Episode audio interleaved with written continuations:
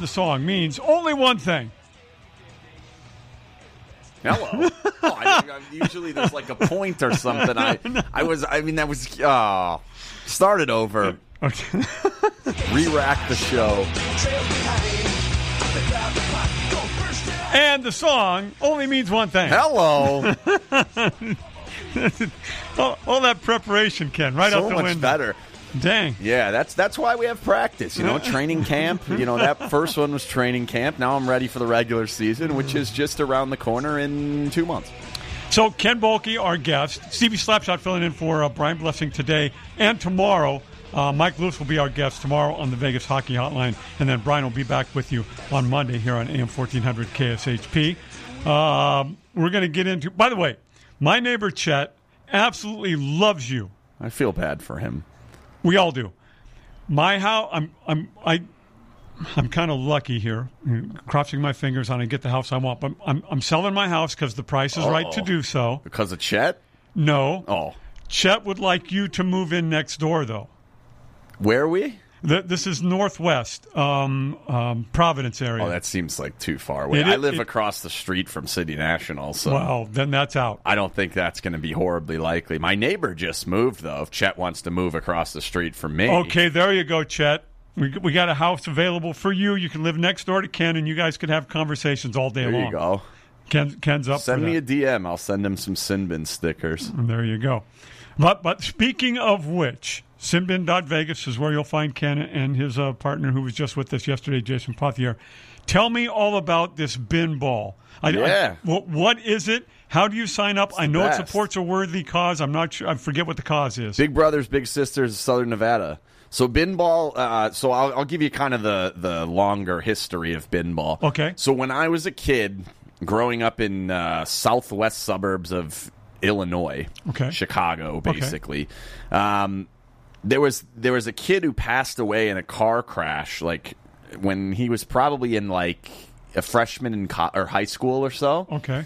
And so they started this thing. His name was Richie. They started this thing called Richie Ball. Okay. And what it was was they would put um, trash cans, those big metal trash cans, about 25, 30 yards apart, and you threw a softball from one side to the other. How far away are you? 30 yards. Like, yeah, about okay. 30 yards. Okay. Um, and so you, it was like, you know, cornhole. You, each team Okay. stood and you threw it, and it one ball in, in the, the garbage can won the game. That okay. was it Okay.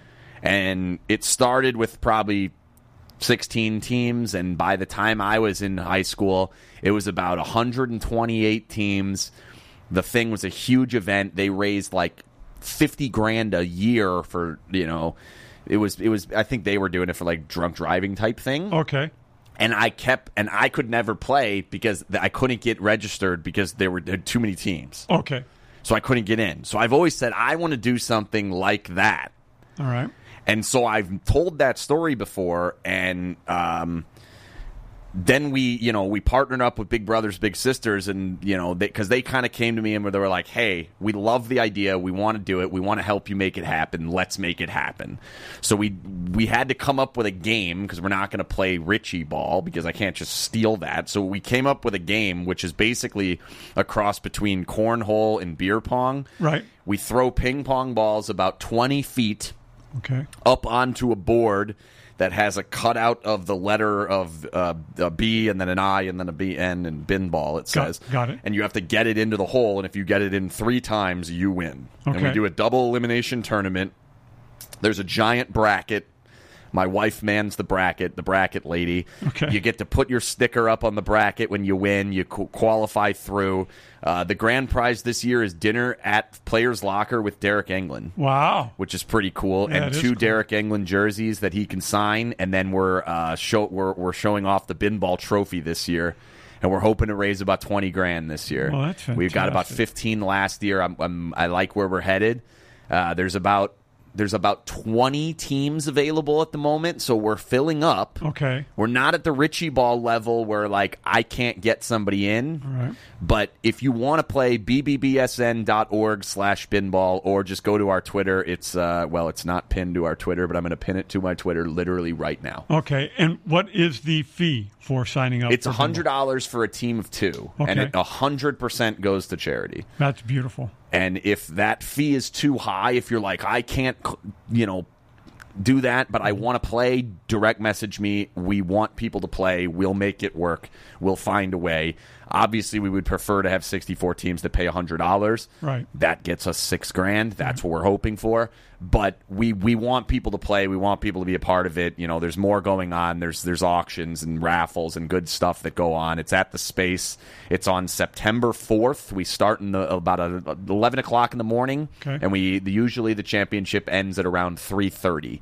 And trust me, y- whether the games sound like no matter what you think of like I'm not athletic or I you know whatever the the the motto of binball is everyone can play no one is good Yeah. I've, I've played cornhole. You do not have to be athletic because I'm able to play. no and this is even less than that because at least that you're throwing a bag Mm-hmm. this is a ping pong ball no one's really good at throwing ping pong balls 20 feet into holes that are about the size of a cup Right. Gotcha. And, and the, first guy that gets three in, that side wins. It's a team of two. Okay. It's a team of two. So you rotate, you go back and forth, one, Okay. one, one, one, one, and then you switch your teammate with your teammate. Got you each it. throw five. Uh, and yeah, it's the first team to get three wins, or Okay. in a 10 minute time limit. Uh, if you're winning at the end of 10 minutes, you win. All right. And then there's also a tiebreaker, which is awesome because then all you have to do is hit the board and you get a point, and it's it gets pretty intense. Trust me, it's fun. Right. And, and, and Abby is the Vanna White of yes, pinball. Abby runs the bracket, and she is like obsessive about the bracket, and it's awesome because it's a double elimination bracket. And if you've ever, if you've never seen a 64 team double elimination bracket, it's the coolest thing ever. There's teams all over the place. All right. you know, you're up here, you're over here, you're jumping over here. You, if you if you get eliminated early, like we had one team that got eliminated on their first game. Went down to this the the losers bracket, Okay. won like seven straight, Wow. got back up to the winners bracket and played a team that's only won four Okay. because they lost early, Right. And then they they, they blew it. Uh, that, that that that was a good team. We're hoping they come back. I heard one of the players in that team uh, moved to Texas, so he's going to have to come back. I, I've already texted him. It sounds like a scenario where you need someone obsessive about the bracket. Yeah, oh yeah. I mean, we got there's stickers, and you put them up there, and then we've got the screens that show which game is up, and you know which game number you have next. And we have food. Uh, Graffiti Bao is going to be there this year from uh, from if you've been to T-Mobile. th- There's some of that stuff, so that's I, be fun. I have been. I've not eaten there. Um, or and, pina and, nachos, same and, guy. and again, 100% All of it. We don't take a dime. goes to Big Brothers. 100 percent. Yeah, we literally the space doesn't take a dollar. We don't take a dollar. No one takes anything. Every single dollar you give to Binball goes to Big Brothers Big Sisters, and they have had a rough eighteen months. Right. Makes sense. This last Sure, eighteen months sure. has been awful for them. So this is huge for them. We're hoping to you know deliver pretty well for them. All right, cool. All right, so again, sinbin.vegas uh, to get more information and or to sign up. And again, uh, Ken's pinning that right now to their Twitter um, at sinbin. You think I would have already done that? Like as someone who's basically his entire business is running a Twitter, Mm-hmm. you think when you have something important you would have known yeah, but you- I didn't, You have that- you, you you have you got you have a lot of things going on. Yeah, I mean there's a lot of no. NFT horses and now chickens I'm racing. You, I'm sorry, you're racing. Yeah, well the chickens. chickens actually haven't hit the track yet. Okay. Uh, that's still in, in beta. We're still working on getting there. Uh, I own 14 chickens, so we'll we'll get there. I'm planning on buying 10 more next Friday. now uh, racing. How they're running or? Oh le- yeah, they run, and uh, unlike the horses, which just run in a straight line, Yeah. the chickens have talents. So like sometimes the chicken will pull out a gun and shoot the other chickens, or there's one that like gets on a catapult and it catapults them forward. Uh, there's one that actually uh, called Devolution, which turns into a, a dinosaur, and the chicken runs real fast as a dinosaur. The game doesn't actually exist yet, but I own 14 chickens for when it does. All right. That's, those are chickens I have. I, my, my sister has a small farm up in Oregon. I know of. Oh, these are by actual no chickens. means real. Yeah, th- these Yeah. Don't, none of my sister's chickens have ever pulled out a gun on No, me. So- well, I only have one that has that capability. Okay. All right. Uh, let's get into some hockey. Can you want? What is that? No, all right. Now, first up, I, since Brian's not here, he, he's he's got an issue with me on, on this Jack Eichel possibility uh, of coming here, which probably is, is getting less with each passing moment. Although, for all we know, uh, McCrimmon could be talking to Buffalo from his uh, lakeside cabin uh, north of the border right now.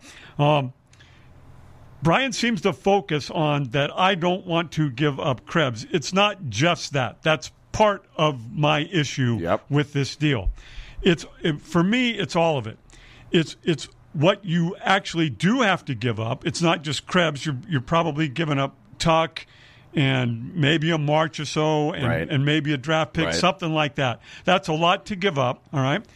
Th- then you're bringing a guy in who's got a $10 million contract. So now you've given all that up and you're paying this guy $10 million a year. And oh, by the way, this guy has a neck issue. So, So, so for all of those reasons, I don't want Eichel. I, I would have rather, if and, and obviously this didn't work out, I would have rather gone after Reinhart.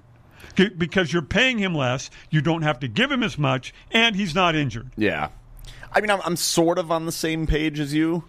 The reason, my main reason for not being on that page is just how good Jack Eichel can be Mm-hmm. when healthy. He's well worth ten million dollars. Like, Mm-hmm. there's not a lot of times. I guess maybe the playoffs sometimes, but for the most part, Mark Stone, I'm like, well, I don't mind paying Mark Stone nine and a Right, half. He's right. pretty darn good. Right. Getting another one of those guys would be great. I'm with you on the cost of what it takes to get him. I'm with you on the cost of what it takes against the cap. I'm certainly with you on the neck issue. I don't know what's going to happen there. Mm-hmm. I had some information a while back that Perron was potentially a neck in- issue, which is why they didn't want to stick with him. Okay. I don't know if that one that actually is the main reason or not, but I, there is a history of neck issues in the Golden Knights and them being cautious. Okay. From what I understand Okay. If that portion of information was true. Um, so, to me, the biggest thing and maybe the best reason to make an argument for Jack Eichel is that this team currently, con- as currently constructed, probably isn't good enough. Okay. So if it's not good enough, something has to happen, and that would be a something. I'm just. It's a lot. You're definitely going to be without Tuch for a little while. Right. You're probably parting ways with at least one of your top six, if not two. So you're basically down three of your top seven forwards, and he's Eichel is probably not playing until December, January maybe you're putting yourself behind the eight ball here in a, in a way in which I don't think that's enough to knock them out of the playoffs, but one injury for a month could could kind of derail you. And that that makes me a little nervous. The other issue that I would have with bringing Eichel here, and, and again, what you're moving out, it, it feels like the Knights are now getting, if, if that were to happen, the Knights would feel to me like they're getting top heavy, like, like a Boston, although oh, Boston corrected some of Oh, it. for sure. All right, so but it would be even more so. Yeah, they would be similar to Toronto at that point. that's what I'm thinking. Yeah. And, and Toronto's playoff history has not been good lately. no, but the Golden Knights has in better than Toronto. Right, but I but I think that's and and I know that the depth is not where we want it with the VGK, but I think I think they have better depth than Toronto through the lineup. Um, this year probably. I'm not so sure. I would have said that last year. All right, the I defense the- is definitely I think that's here. the biggest difference. Is that there's more of a commitment to defending, and that's from organizational level down to even how each guy plays. There's more of a commitment to a 200 foot style of player. That leads you to a different path. I think that leads you to be able to advance in the postseason, but not get over all the way over the hump. You need it all. And what they've done to this point, I'm not sure solves one of their biggest issues, and that's the ability to score from the center position, right. or at least to have more than just Karlsson and Stephenson in there. The- And I'm not, again, I'm not a huge Stephenson's a number one center guy. Like I think he can play that role in between Stone and Pacioretty well. I think he's a good fit there. But that does lead you to have a situation where you should be able to pay someone else to drive a line themselves. If you don't need a line driver for Stone and Pacioretty, fine. Let's find a line driver for Tuch. Let's find a line driver for Dadonov or even Smith, Karlsson, Marchessault, you know, those guys. Is that ever going to happen here, though, Ken? I, I'd like to see that. You'd like to see it. I think a lot of people that cover the Knights would like to see that. McPhee has never been a believer. No. In, in that, we, we saw that in Washington. But at some point, they are believers in fixing holes. There was a time there for a while that we were screaming, "You need another defenseman! You need another defenseman!" And they eventually went out and got Alec Martinez. Um, you need more. You know, you. I don't think most people were screaming, "You need more grit" or you know, mean guys. But they went out and they got themselves Ryan Reaves. They got themselves Tomas Tatar at that deadline to kind of help maybe the scoring issue. At, at, you know, I don't really think it was an issue that year, but it was another supplement to the team. Eventually, if things go down the same path, I think they're going to have to look in the mirror and say, "Well, that's the missing piece." Yeah. Why they don't see it now, I'm not really sure. I'm I'm, I'm with you there. Um, did, Mart, on Martinez, did, was was that because the public was, you know, screaming at them to, to, to fix that, or did, did I always felt like DeBoer was a part of that? Like he liked Martinez and wanted to bring him here. Well, he actually came in before, right? Did did Martinez come before DeBoer? That was close. I thought it was after. Yeah, you might be right. You might be right. Yeah, yeah, I think you're right. It was after. But like I think that was one they they had a weird plan that off season, and it's a plan that almost I feel like they almost showed their cards a little early here. I've done this in fantasy baseball. I played in a fantasy baseball league, and their minimum innings pitched per week was five. You had to reach five. That's nothing. But of their seven pitching categories, five of them you could win with relievers. So only relievers. So I bought a bunch of starters and then sold them off for hitters and then only had the best relievers. Okay. Well, unfortunately, my my my hitters weren't good that year, but I showed the strategy of how to make this work. Okay. The league has since changed it to the minimum is now twenty. Okay. Makes more sense. My point is, I showed my cards when I wasn't ready to win. I should have waited until I had the elite team. I think the Golden Knights are in that position here. That season, year three, they sold off Gusev, Miller, and Haula, mm-hmm. and they only brought in Nick Waugh. But what they also did was they also were under the salary cap. They were moving Nick Hague and Nick Waugh back and forth. Uh, Glass was going back and forth. They were saving money all the way along the way. And then they got to the deadline and they were able to buy Alec Martinez, buy Nick Cousins, and buy Robin Lehner. And when the playoffs came around, they were four, five, six million dollars over the cap Gotcha. right? And they had a darn good team. Didn't work out. Pandemic got in the way. I don't think that helped. I'm still of the belief that this is the team that should be going into the deadline with massive amounts of space. okay. And then you buy up players at the deadline with all this bonus space. If you go into the deadline with $5 million in cap space, you've really got 20. Gotcha. You've got four times because that's the way the cap is currently constructed. That's how it works. Mm-hmm. Plus, you can buy off salary from teams easier at the deadline than at the beginning of the season. Mm-hmm. They're only buying off one fourth of the guy's contract, and you're only asking them to buy a quarter of that one fourth.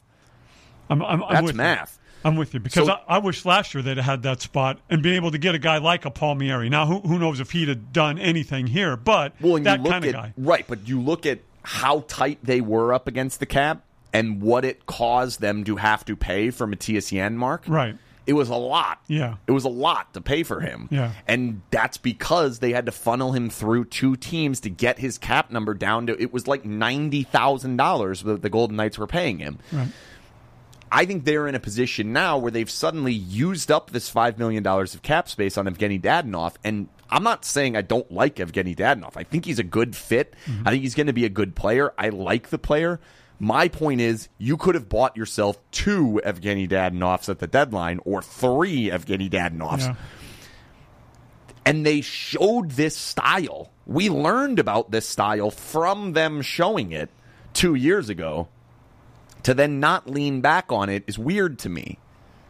Yeah, and and I do you think that now the the the, injury just kind of fell in Tampa Bay's lap to a degree, but do you think Tampa Bay saw that and said, "Hey, we can take advantage of this"? I think they. I think it's been fairly known for a while that that LTIR loophole is one that teams are going to be able to take advantage of. Um, I think that they were kind of presented with the opportunity in many ways. Season ran a little bit long the first year. They won the cup.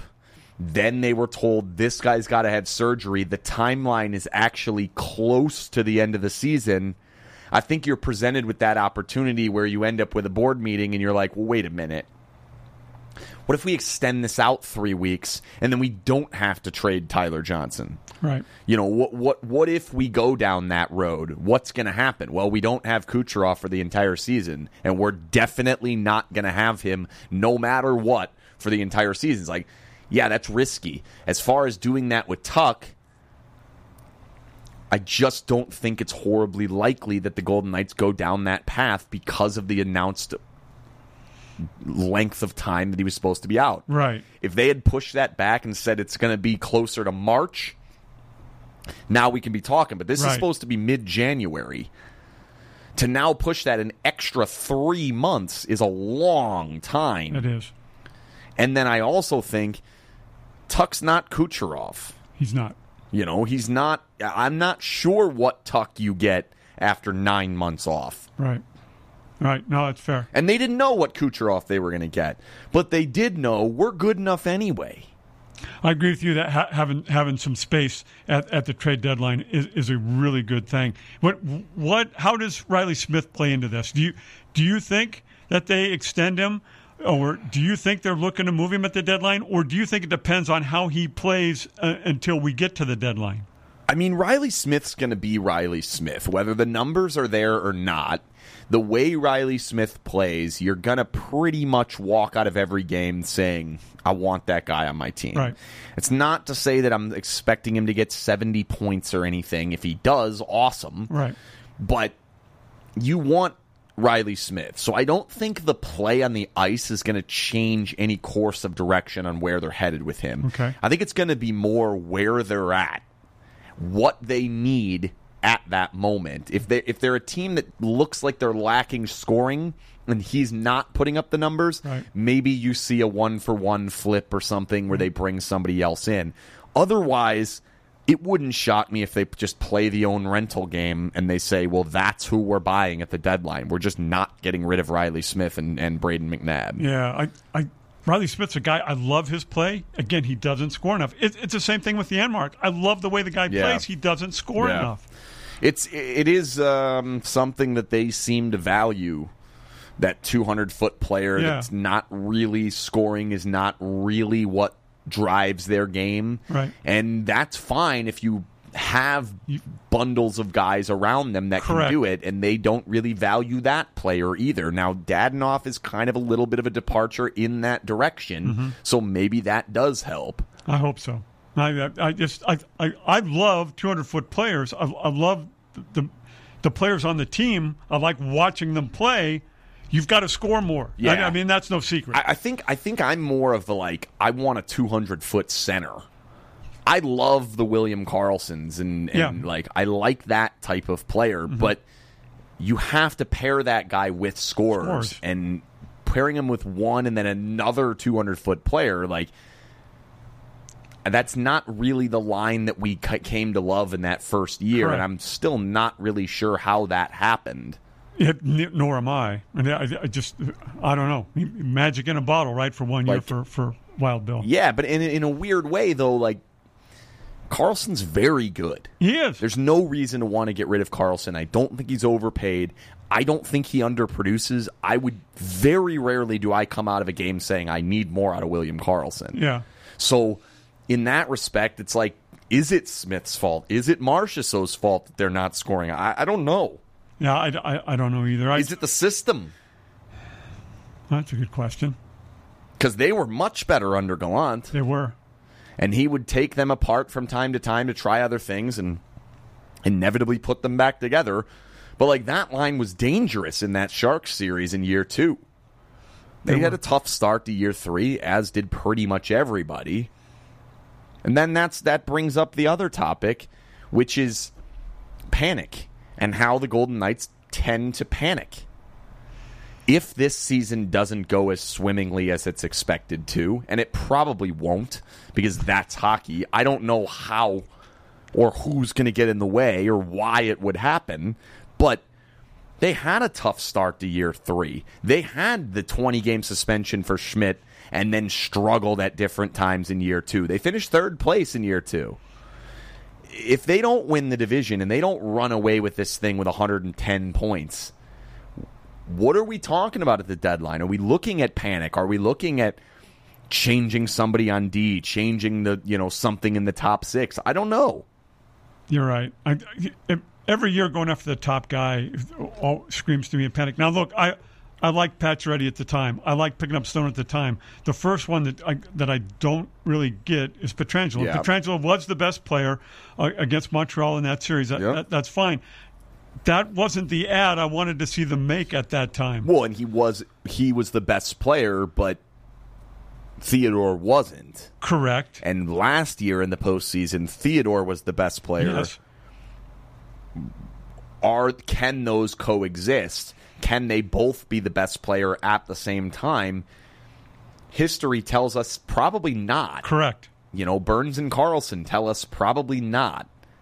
Yeah. So I I don't that that one it's a tough one because that was one where then you end up sending Stastny away and it's hard to look at Stastny and be like, well, they have to have Stastny back. But he was definitely better than any other center you had in that lower lower line position, Yeah, you yeah. know. No, that's true. I, I didn't mind losing stats. It's just I, I would rather have Theodore feeling more confident in his play and and Schmidt still here assuming and, and I I'd like to see Schmidt get back to what he was Right, in, right. in Winnipeg. I think he can. I, I think Vancouver was just a mess last year. I year. agree. And so so I think I think Schmidt would still be Schmidt. Have him here, Theodore, you know, continuing to blossom, progress, right. right? Trend and, upwards, and, yeah. and, and, and, and no Pietrangelo. I, I would rather have that. Yeah, I don't I don't disagree with that. I mean, looking at what happened over the course of the season, Pietrangelo wasn't all that good for most of the season. He was in the postseason. But again, I think it came at the expense of Shea. Yes. And and as Pietrangelo gets older, he's probably going to hand more of that responsibility back to Shea, and I just don't think it's as much of an ad as it seems like on paper. Yeah. He doesn't. He doesn't feel comfortable. There doesn't seem. He, the, but before Pietrangelo got here, it, it felt like Theodore was getting more and more confident. Yep. Well, well, we saw the bubble, right? Yep. And and he's he has this ability. He on, on either breakouts or or on the power play. Get inside the first guy. Now it's five on four, even Yep. if you're not on the Yep. power play. And and now he's open in the high slot area right? Which, which which he can he can score goals from there. Or now if if, if it forces the defense to move, right? So now if a defense uh, player comes off of his guy, now Shea can make that pass, and, and you've got a, a wide open Right. guy in a, in a scoring Right. lane. I completely agree. And like we didn't see a lot of that in the postseason. No, we saw none of that. And I think that I just have a hard time putting that on Shea. I lean more towards that was told don't make that risk. Right. We're not going to give up goals if we don't take that risk. They they did not play a risky style at any point during the postseason. Nope. They allowed the other team to, to kind of play into their hands. Colorado did it. Montreal did not. Right. And and and it, it makes no sense from the point of your defense is so good. You've got two excellent at, at that time. You had two excellent goaltenders, and and Martinez blocking all those shots. White Cloud Hague played well. That's a team that should take risks. Right, They've got the back end covered. Correct. And that that is one piece that never it almost like was a two sides pulling against each other that I don't fully understand how they didn't recognize that that was going to be a problem. It's like, why are we paying all this for defense or for goalies, and then we're putting out a team that doesn't allow shots? Right. Just a very backward style, which which it it it, it always reminds me of Grant Fuhr. Okay. So like Grant Fuhr was one of the better goalies ever. But Yep. if you look at his stats, they're atrocious. Because what happened was the the the Oilers knew we don't need to worry about what happens back there. If we give up six breakaways and we get six breakaways, we're winning five to three. Correct. And we'll take five to three all day long. Yep. And so he gave up a ton of goals because their team said, you know what? Let's play a style that takes advantage of our one of our better pieces. Now, Yeah, of course, they had Gretzky Yeah, yeah. helpful, you know, but I, I think that there's something to be said about if you're going to put all this faith into Robin Lehner, into now Alec Martinez, play a style that allows them to utilize their skills to clean up your mistakes. And the reason you're making mistakes is because you're taking risks and you're being a team that is unstoppable Yeah. when they're doing it right. And if it goes wrong, clean it up, Panda. Yeah. And he might. He Yeah. probably will. Probably will. He's I- I- very good. Yeah, and, and the defense in front of him good. You, take take those chances. Uh, You're right. Ed- Edmonton won so many games eight to five. They they did they didn't care what what they gave up. And it, and it kind of like another piece of it makes me wonder if you think really back to how the Golden Knights gave up goals this season, most of the time, and really the one that jumps out more than anything is the one that ended the season, it was usually just somebody being slightly out of place that led to a two on one, mm-hmm. and they gave up a ton of those goals. It was like mm-hmm. we could always point to the mistake, mm-hmm. th- and the goalies were not cleaning up the mistakes as often. And I wonder if that's because they're not seeing as many of them. That's fair. That's fair. If you if you if you give it a lot of practice at something, you become good at Well, it. and also the Golden Knights weren't generating enough on the other side. Like if you're telling me it's going to take one mistake because we're, they, they were trying to play a mistake-free style of hockey, and when you when you make one, that could be enough. They're playing a soccer game rather than a basketball yeah, game, no, basically. I, I, I get it, and and but DeBoer likes the defense to jump in to the offensive play. A lot of times, it was bad pinches that got you the the See, odd man rushes back the other way. more, the more I dug into how the defense was really activating, he likes them carrying the puck out. He likes them to be a part of the rush, but there's always support. If the def- if if Shea Theodore carries the puck out as the center because he's farther up the ice than the center, mm-hmm. Karlsson's going to step in behind him. And what mm-hmm. inevitably happens is either they get the rush and they score the goal, or the puck goes in, they cycle back, and all of a sudden Karlsson's back where he should be, Theodore's back where he should be. Very rarely did you see five guys in the offensive zone and a defenseman abandon his defense his blue line. No one comes to help and they create a numbers advantage somewhere else on the ice. It didn't happen very often because they're not a risky style of team. All right. I, it just seems to me I there, maybe it's I'm just picking on the rare occasions, but that there were times when the forward didn't cover uh, the point. So And- that's more aggressive pinches to keep the play alive as opposed to an attempt to score. okay. They, their main thought was ridiculous amounts of zone time will lead to us winning. If we have 40, you know, 40 minutes of zone time and they have 20, we're going to win. Right. That's how they played. So when the puck's along the wall and you know as a defenseman you can get there, go get it, keep it alive, punch it back in and get back there. There were times where somebody would jump up, punch it back in, it doesn't get all the way in and now the winger hasn't covered his position. Yes, that does lead to a problem. And that is a lot of times that's fatigue. Okay, and and then the the other thing that I think I saw a lot, and you tell me if I'm wrong. Again, we go to Theodore. He got back to too many turnovers in his own end, and I Yeah. think I think it's a confidence thing. Again, Pietrangelo here. Yeah, I think it's a co- combination of confidence and and who he's playing against. Yeah. Shea's not a guy that's historically taken the hardest minutes. Right. If you look at the numbers, he actually is one of the easiest minutes of all high, you know, high usage defensemen. And I don't think that's a terrible thing. But when he gets caught in situations where he's out there against the MacKinnons and the Eriksson Eks, not that they're the same level, but you know, even like a Suzuki and a Caulfield, it wasn't a good option. You wanted him out there against checking lines. You wanted him out there against lesser offensive lines. So I think what I saw, again, tell me he, that he was getting better. Like the, the first two years, his his offense has always been good. In the first two years in his own end, I'm going, oh my god, you know, he, he's he's got to get better. He's, he starts to get better at the end of year two. In, in into year three, I thought he was really progressing in his own end, much much better. And then Pietrangelo comes here, and he's lost. Uh, he's, he's a completely different guy on both ends of the ice, Yep. in his own zone and offensively. The, the, there's the, the confidence not there. He's turning the puck over like he did in year one and year two. Yeah. Now, I, I just I, I think this I, again. Pietrangelo is a great player. I think it was a mistake. I just don't know that you can have two elite offensive, you know, driving offense, driving defensemen Yeah, maybe not. on the same team. I just don't know that it works. Yeah. Yeah. And and it's like it, it- maybe that's just hockey. You All know, right. there's a lot of there's a lot of that in in, in different sports. No, we, we, we thought we thought it's not working in San Jose. Right. That, that's been a mess. Right. Ever since Erickson got there, or uh, Karlsson got there. Um, you you brought up a, a, a little bit a, a while ago, Glass.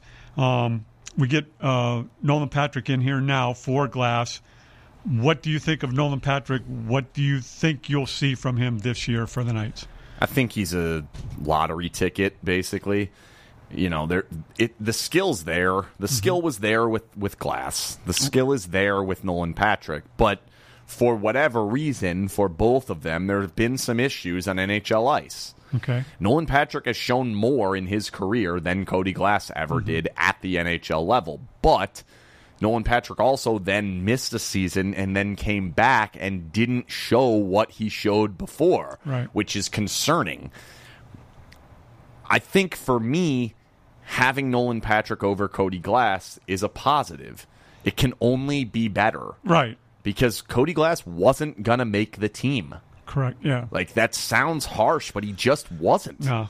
So I I think looking at how this can go, if he's good, awesome. You've got another option. It gives you more flexibility with Krebs. I think Howden's the same way. He was not utilized as an offensive weapon at all in New York. I think if they put him in a position where he does have a little bit of offense to his game, he'll show it. I think he can be better. But are either of them difference makers? Probably not. And how much better are they than the Nick Waz and Patrick Browns? I don't know. Okay. I, I know nothing of Howden. What what is his game? What what what? It depends on what you look at. His game in New York was basically fourth line checking guy that was going to take, for the most part, punch one or two lines above his weight. So they like to utilize fourth line against second line, fourth line against third line to then allow Zibanejad and and you know their Kakko and those guys to get opportunities to play against the the fourth line. Right. And so what inevitably happens is you end up with real low offensive zone start numbers. So you start in your own end a lot against better players than you. Okay. So your plus minus doesn't look good. Your Right. Corsi doesn't look good. Diving deeper into the numbers, I think there's reason to believe that they'll he'll be okay here. But uh, for the most part, what is he? He's a big guy that can play center. That should be basically a Nosek replacement. Okay. All right. And will the offense be there more consistently than Noseks? Hopefully. All right. We got five minutes, Ken. Let's dive into a Lehner. Oh boy. Just, I thank first of all, thank you for uh, putting up the, the podcast with Cam and Strick. Is that the yeah, it's very good. I mean, they- they're very, very, very good when they get good interviews. Yeah. All right, and and I again, I listened to it and I learned a lot, but I also am shaking my head a lot Yeah. at, at at some of the answers, and it, it it's not that Lehner's wrong. It's just I, it it concerns me. How do I do? How do I word it? His answers concern me. That's I, I don't. I, I don't want my goaltender concerned with all this other stuff. I'm I'm worried about that getting in the way of him on the ice. Now, him on the ice has been fine throughout right, his career. Right. And I th- there is one piece of that that like I do wonder, and that is he's willing to say it. Mm-hmm. He's willing to say, I felt a negative energy when I walked on the ice in Buffalo. Mm-hmm. You know, when this tweet with the sword in the back came out, it made life a little bit harder on me. He's willing to say some of these things. Mm-hmm. It makes you wonder, like the other goalies in the league, the John Gibsons and Carey Prices and all these guys, are they feeling these same things and able to block it out as effectively as Lehner has been in the recent past? Or are they not? And because we very rarely ever hear any of it, I think most of us just assume that doesn't affect them. I But it might. you're you're right. It might. I I am of that opinion that it that they they probably feel some of this stuff. I don't think they feel all the things that Lehner feels. I would probably I would agree with you. All right. I I think he's more in tune with his own thoughts than most players are. And that's because he's taught himself and has learned how to put himself in a position like that. I think he is. And in many ways, that can be helpful. But I do think that can also hurt you. Yeah. See, I, I, I agree with that. I, I think it goes both ways, and I- and I, my concern is when it goes the way we don't want it to go, it's worse than with a Gibson or you know who, who pick your goaltender. Uh, when when they have a bad day, it doesn't go as far south as it will go with Lehner. I think it's a fair thing to wonder. I think it's a something that's going to have to be proven. Uh, thus far in his Golden Knights career in the playoffs, there really haven't been much of bad days. There was one, and really it was pretty easy for most of us, myself included, to say, I don't care who was in the goal that night. Mm-hmm. They were losing. Yeah. Maybe it's not 7 1, but I don't care. Yeah. You know, and I think he could probably have put that away. Then he, of course, there's an injury in that game, and we don't really know what that was or what happened there. So, how that gets portrayed, I don't fully know. But I think at this point, while I think I would make the argument your concern is fair, I can also make the argument that the on ice performance has been so good that until that crops up and shows itself, there's no reason to be ner- I'm not nervous. Like there's no reason to mold your team around that concern. It, it, it's funny. The, the the reason that Lehner is the number one guy now is that Fleury makes DeBoer nervous. Yeah, it's like risk assessment. Yeah, and yet, for me, and I don't. I, most of the people I talk to seem to feel this way. Lehner makes us nervous. yeah. It's it's it's a weird dynamic in that. It is. It is, and and I think there there's a stylistic difference that clearly I, I think that a lot of people in Vegas and I think a lot of hockey fans prefer the style of Marc Andre Fleury. Yeah. It reminds me of UFC. Most people like boxers. Mm-hmm. I want the guy that kicks the other dude in the head or punches and knocks the guy out as opposed to roll around on the ground with him for four Right. minutes and then choke him. And I didn't even see how he choked him. Yeah, Like, yeah. that's the difference here. He's a much different style, and I can understand if you're DeBoer saying the style of defense we play, I just need you to stop all the easy ones. Yeah, and you made a good point last time you were on. DeBoer is standing on the other in the other coaching box, watching Fleury give up five goals uh, after the bad call. Yeah, which and and two of them were his fault. yeah, yeah, that's true. You know, and then the overtime one was his fault. That's true. But that, that to me, that's so narrow. That's Yeah, but- such a narrow thought of like, don't you remember the last six games of this series? Don't you remember last season, all of the regular season, the first couple of games the following season? Like, this dude's been smoking you for years, man. Like, a couple goals after a wacky call in a game seven. Like, don't let that cloud everything. But that's how I think a lot of people's minds work. Or maybe there was something off ice between DeBoer and Fleury that, that ended in a bloody sword. No, I was going to say it's almost like somebody's tweeted a picture of a sword, but then he comes out and denies that. Well, okay, okay, but we've heard plenty of things denied over there I hear City you. National. I hear you, that- but I, I'm just, you know, like I will, I will present all the information, and then I'll tell you that I don't buy it. But Yeah. the, to to be fair, the information is presented. It's in a Justin Emerson article that Pete DeBoer said, no, I look at how I played him. There's no reason to think Lehner was my guy. Like I played this guy throughout the entire postseason. Game seven of round one. I don't, I don't think there's a clearer one than that. That's it's, it's all true. I, I I just have this horrific feeling that this is not going to end well here with Lehner. I, I just that's that's my feeling. I hope I'm wrong. How correctable is it if that is the case? I think it's fairly correctable. I would We- agree. Yeah, we, we how many goaltenders were available this year in the so offseason? then like I guess, ten. I guess right? that that kind of leads me to that same risk assessment question. Uh, and, and that and that's fair. If if if It's it, a high reward. It's a it- pretty darn high reward. He's a Vezina quality guy. that's true. The, the the one issue you can bring a guy in that that's not going to be a problem. The one issue is how do you get rid of Lehner, or do you Correct. just- you just have to buy him out and eat it. That I don't know. Yeah. That is that, and that depends on how poorly it were to go. And through three years, there's no reason to believe that he would ever become untradeable. Ken Boehlke, Sinbin.Vegas, thanks very much for stopping by. Follow him on Twitter at Sinbin, and please sign up for Bin Ball. Yes. Sounds like a lot of fun. Yes. You can find out all about that, again, at sinbin.vegas. Have a good afternoon, everybody. I'll be back tomorrow.